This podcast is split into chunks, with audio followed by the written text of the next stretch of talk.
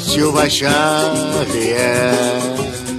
A escola de samba Império Serrano foi fundada em 1947 e em 1948 já havia conquistado seu primeiro título.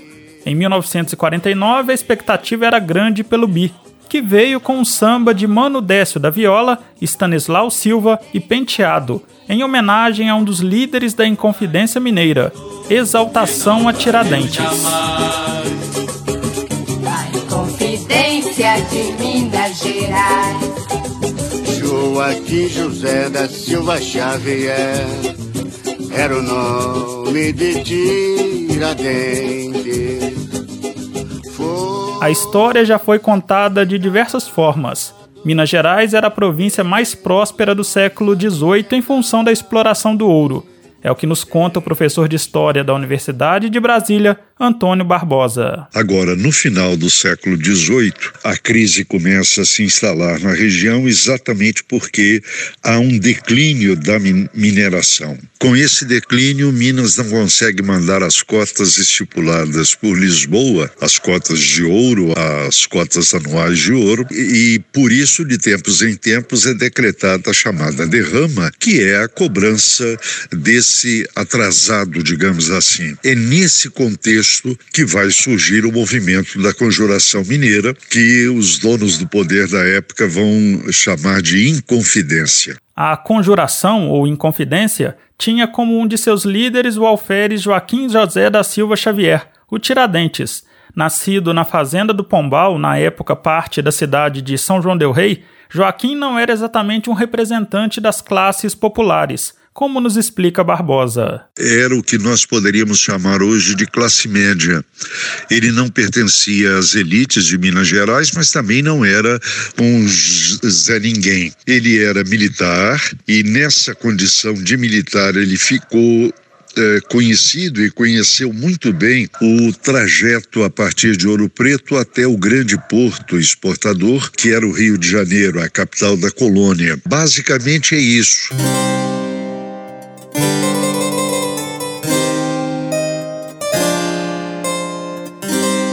Era um sujeito entusiasmado com a possibilidade da independência na sua região, Minas Gerais. Portanto, ele vai se transformar no grande propagandista do movimento, algo que inclusive incomodava e incomodava profundamente aos membros da conjuração que pertenciam aos altos escalões sociais da província de Minas Gerais.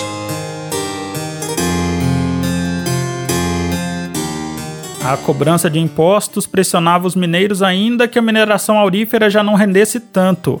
Atrás de portas fechadas, como nos conta Cecília Meirelles em poemas do Cancioneiro da Inconfidência, uma organização buscava mudar aquela situação. Atrás de portas fechadas, à luz de velas acesas, uns sugerem, uns recusam, uns ouvem, uns aconselham.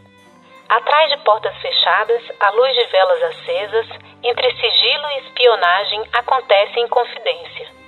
E diz o poeta ao vigário com dramática prudência: Tenha meus dedos cortados antes que tal verso escrevam. Liberdade, ainda que tarde, ouve-se em redor da mesa. E a bandeira já está viva e sobe na noite imensa.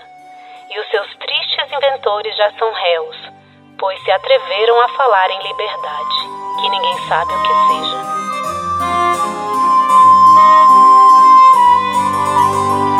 Tiradentes era talvez o mais entusiasmado com a ideia da liberdade. Em 1972, 180 anos após a condenação do Alferes, os cineastas Joaquim Pedro de Andrade e Eduardo Escorel contaram essa história nas telonas com o filme Os Inconfidentes. José Wilker interpretou Tiradentes. Os filhos dessa terra são tão estúpidos que eles próprios carregam o peso do que lhes roubam. Que é nosso vão levando e o povo sempre pobre. Tão estúpidos, não lembram de expulsar esses governadores que de três em três anos vêm aqui com suas famílias, se enchem de ouro e voltam para Portugal. Entre diversos pontos importantes do filme que retrata o processo da Inconfidência, um se destaca. o encontro de Tiradentes, José Wilker, com Joaquim Silvério dos Reis, o delator do movimento, interpretado por Wilson Gray. Com a delação, a cobrança dos impostos foi cancelada naquele ano e o movimento nem chegou a acontecer. Silvério, eu podia ter te matado. Foi teu escravo que me abriu a porta. E onde é que ele está? Foi dormir. Ah, bom. Então a canoa deve estar pronta. Canoa? Para que precisa de uma canoa? Para passar os rios. Eu vou fugir, Silvério. Dia e noite. Ainda agora, dois homens estão me seguindo.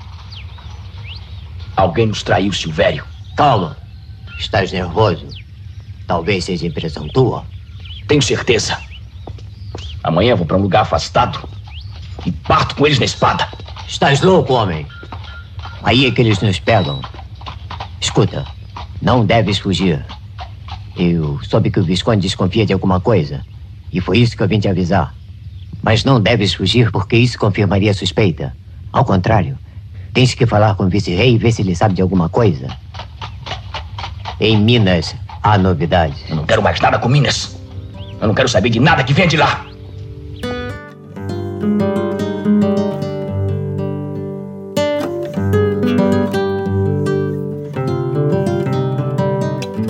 Obra mostra ainda como Tiradentes foi até certo ponto abandonado pelos demais após a prisão de vários dos inconfidentes. É o caso do personagem inconfidente interpretado por Nelson Dantas. Vieram me contar que um alferes, chamado por alcunha, o Tiradentes, andava convocando gente para um levante. Eu disse que dessem naquele maroto com um chicote, porque ele não passava de um bêbado que andava prometendo prêmios em casas de meretrizes para quando se fizesse uma república no Brasil. Pois não foi bem isso que a testemunha ouviu. Segundo ela, Vossa Reverendíssima disse que se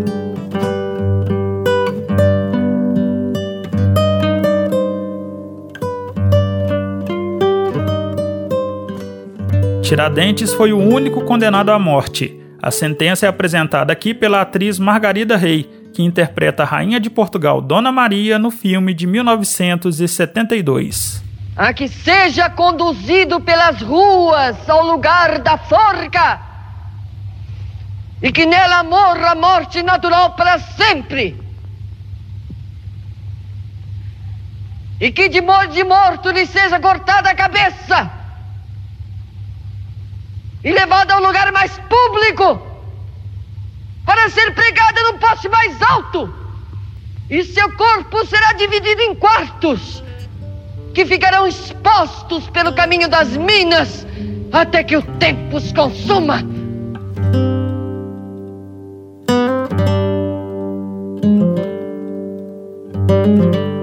Durante o restante de período colonial, encerrado com a independência em 1822 e o Brasil Império até 1889, a figura de Tiradentes praticamente desapareceu, mas ela volta com força com a proclamação da República, como nos explica o professor Antônio Barbosa. E para os responsáveis pela República, era fundamental encontrar um símbolo de alguém que pudesse ser visto como um mártir eh, da causa da independência. E aí se redescobre Tiradentes.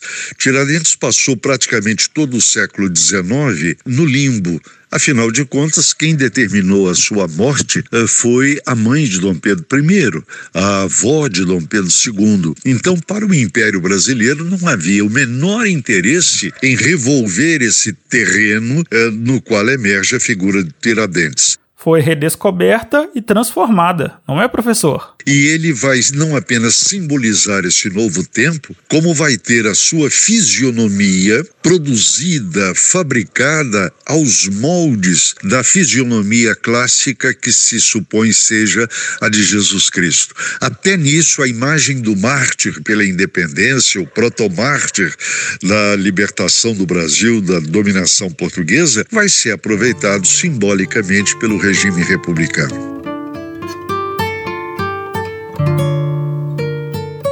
Em 21 de abril de 2022 se completam 230 anos da execução de Joaquim José da Silva Xavier. Enforcado no Rio de Janeiro, Tiradentes ainda habita o imaginário histórico do país e inspira obras como o poema Com Muita Honra, de Carlos Drummond de Andrade, escrito em 1972.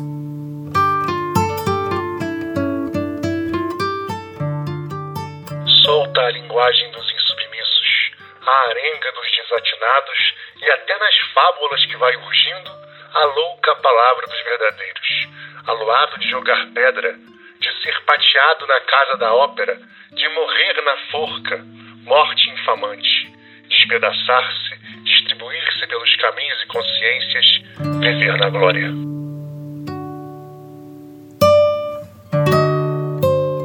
Tiradentes foi o primeiro brasileiro a ter o nome inserido no livro de Heróis da Pátria. A música Exaltação a Tiradentes, do Império Serrano, foi regravada inúmeras vezes por artistas da MPB. Começamos esta reportagem ouvindo a versão cantada pelo próprio autor, Mano Décio da Viola. Vamos encerrar ouvindo a interpretação de Elza Soares.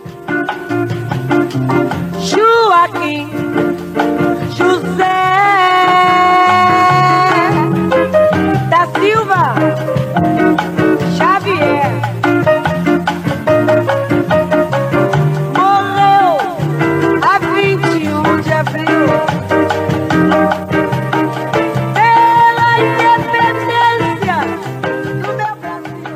Da Rádio Senado, Rodrigo Rezende.